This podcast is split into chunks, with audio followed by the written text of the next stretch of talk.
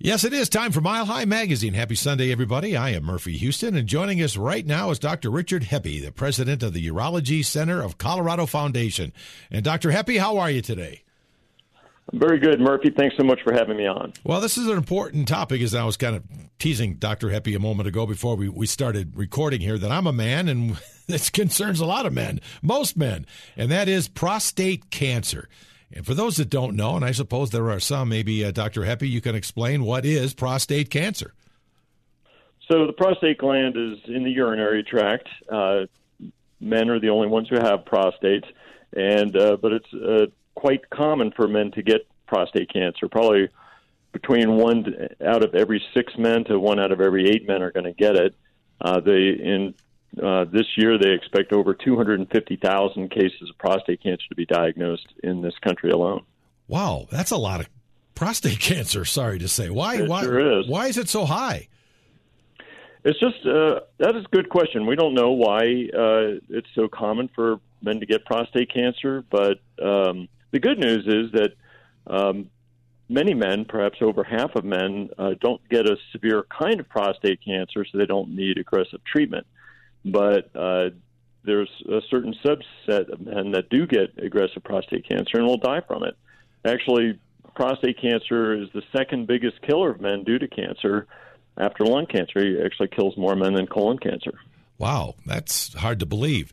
But there, is there anything symptomatic about prostate cancer? Do you feel anything, or is it all based on something I want to talk about in a minute? Uh, your PSA numbers does that play into it?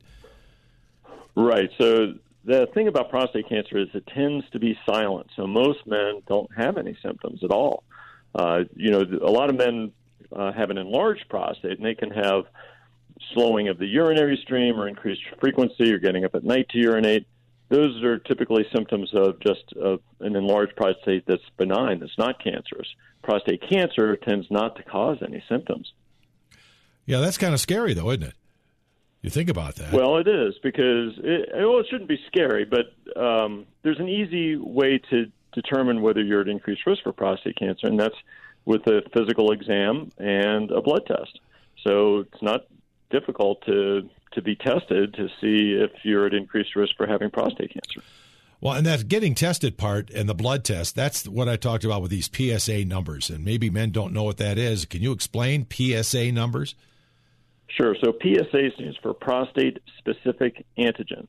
So uh, an antigen is just a chemical. So this is a chemical that is only made in the prostate. It's specific to the prostate, and uh, all prostate cells make PSA, but prostate cancer cells make more PSA. So even if you don't have prostate cancer, you'll have a measurable PSA, but it'll go up if you have prostate cancer. And explain what those numbers are, because I've had this issue myself, kind of going up and down, and uh, I'm a little older now, sure. and I have it checked yeah. like twice a year. Yeah, so uh, the bigger, you know, as I said, men who have uh, just benign enlargement, they don't have cancer, but they just have a big prostate, they'll tend to have a more PSA because they have a bigger prostate. So it's uh, something that's valuable to do over time. You know, if you check it every year, uh, if you see that PSA number starting to increase rapidly, then you know you're at increased risk for having prostate cancer. You know, one number doesn't necessarily tell you whether you know you really have prostate cancer or not. It's more what it does over time. Also, there are other things that can cause the PSA to jump up or down. Um, so if you checked it every day, it'll it would look like a sawtooth. It would kind of go up and down. But the main thing we're worried about is we don't want to see it uh, progressively increasing over time. And what kind of steps do you take if somebody, a man, has high prostate numbers and is is not cancerous? Is there a diet involved with that, or do you give them pills to help control the PSA? Sure. So there are lots of treatments for just benign enlargement of the prostate, but you know, PSA by itself does not cause any harm. So you could have a PSA of 100, and it's not going to right. doesn't do you any harm.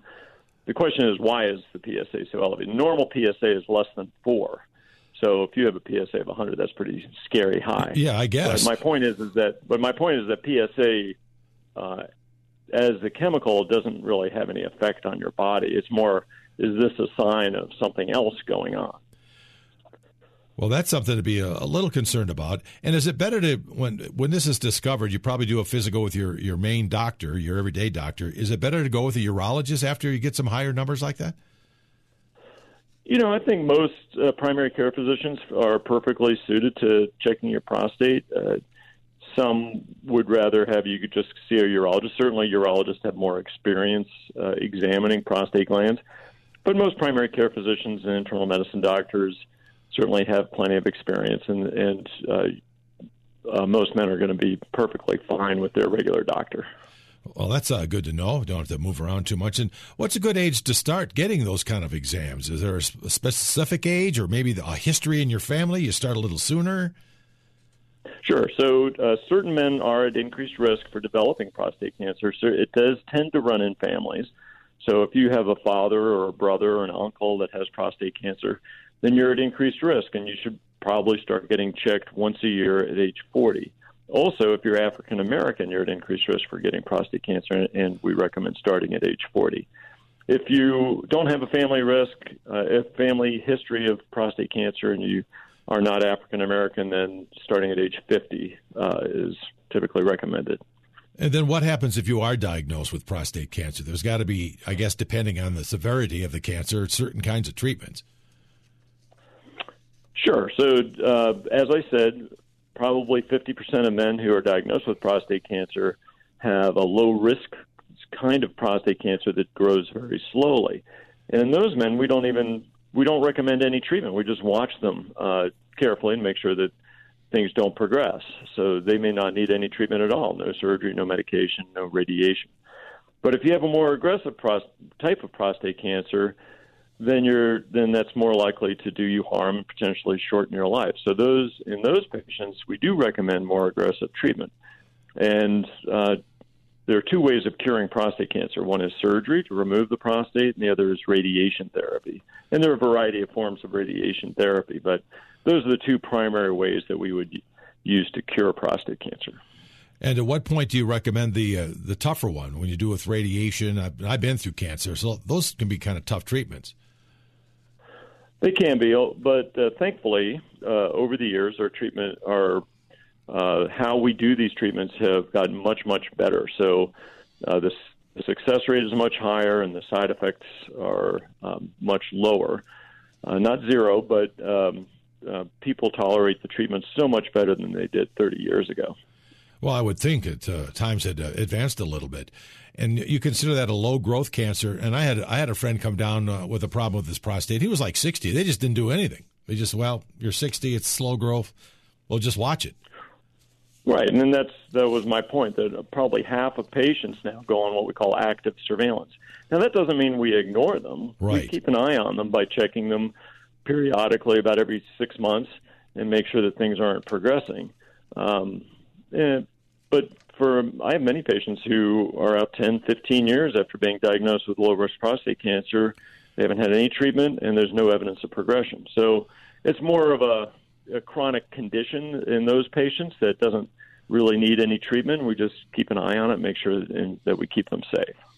And does a pay? What if you did have like a? And I had a friend do this too uh, had a minor case of prostate cancer, but he was uncomfortable having cancer in his body and decided to go ahead with the surgery. Is that common? No, I wouldn't say that's common. I mean, there's a small number of patients that are uh, that look at things that way, um, but most patients, once you once you explain what the the situation and and what your experience has been with other patients, most people are comfortable with uh, going on this active surveillance protocol. Exactly. The thing is, though, is if you have an elevated PSA or you have an abnormal rectal exam, and you you don't uh, if you have prostate cancer, you need to know what kind of prostate cancer it is because you need to be able to make a decision about what to do about it. Uh, so uh, you need to you need that information to be able to make the decision. I would think so, and I think some maybe other fears with men is if you have cancer in your system, even if it's a low grade type cancer, can it spread around to other body parts? Because that, can happen with some cancers. Well, if it was an aggressive prostate cancer, then yes, of course. But these low grade prostate cancers typically do not spread. So that's uh, there is a very small risk of that happening, uh, but again, you have to look at each person. Each each person is into, is uh, special and individual, and uh, there are certain characteristics of their kind of cancer that you have to take into account. So each person that comes in, it's a it's not a one size fits all. We have to uh, uh, tailor our treatment, our approach to the particular um, situation that, that we're faced with. Well, like anything, you follow the recommendation of your urologist or your primary care physician, and then they're telling you what to do. That should make you feel comfortable. Absolutely, and and of course, it's always reasonable to get another opinion or more than one opinion if you want to go to other providers uh, to get see how they feel about it. Yeah, that's a good point. Talking with Dr. Richard Heppe, president of the Urology Center of Colorado Foundation. Now we got this big blue shoe run coming up September 10th. Doc, what's that all about? Yeah, isn't this exciting? After all the years of COVID and us not being able to have fun, uh, now we're busting loose. So, starting in 2010, we started this Blue Shoe Run for prostate cancer. It's the it's the biggest uh, run for prostate cancer in the uh, in the Rocky Mountain West.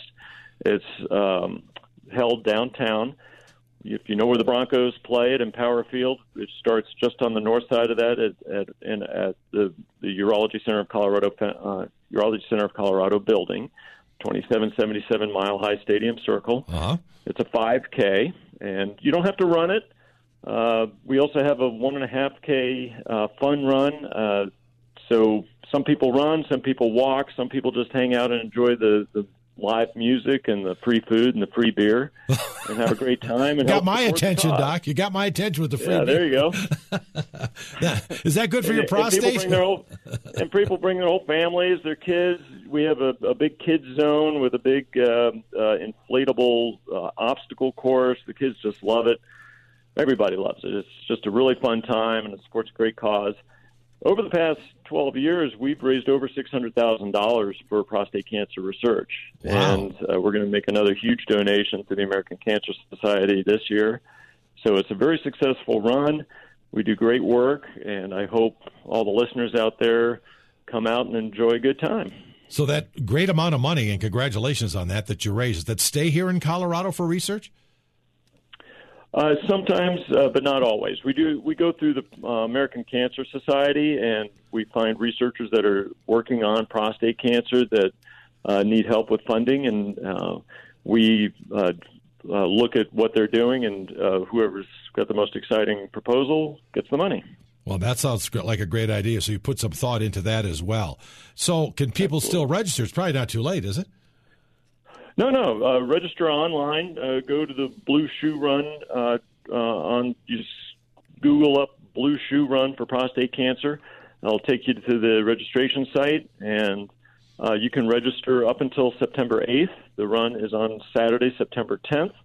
Uh, and if you don't, if you don't want to do it online, uh, you can even show up in person after 7 a.m. on Saturday morning, the 10th, and register then. And if you don't want to participate in a run, you could probably make a donation for the cause, I would imagine, online. Of course, of course. Yeah. You, again, you go to the Blue Shoe Run for prostate cancer, and uh, you'll uh, be taken to the web page, and you, there'll be a, a, tab for donate, and you can donate money. Well, it sounds like a good deal of fun. Do you run, uh, Dr. Heppe? You get out there and do your thing? uh, I, I'm, a, I'm of a certain age that running is not so great for me. So I'm I'm kind of in charge of making sure the music is playing and the beer is flowing. Oh, well, you got the good job. That's uh, well, it's a great deal of fun. And Dr. Richard Heppe, thanks for coming on Mile High Magazine today. Now, give us the website one more time where people could go and register, like when they're done hearing us now. Just go to the Blue Shoe Run for prostate cancer.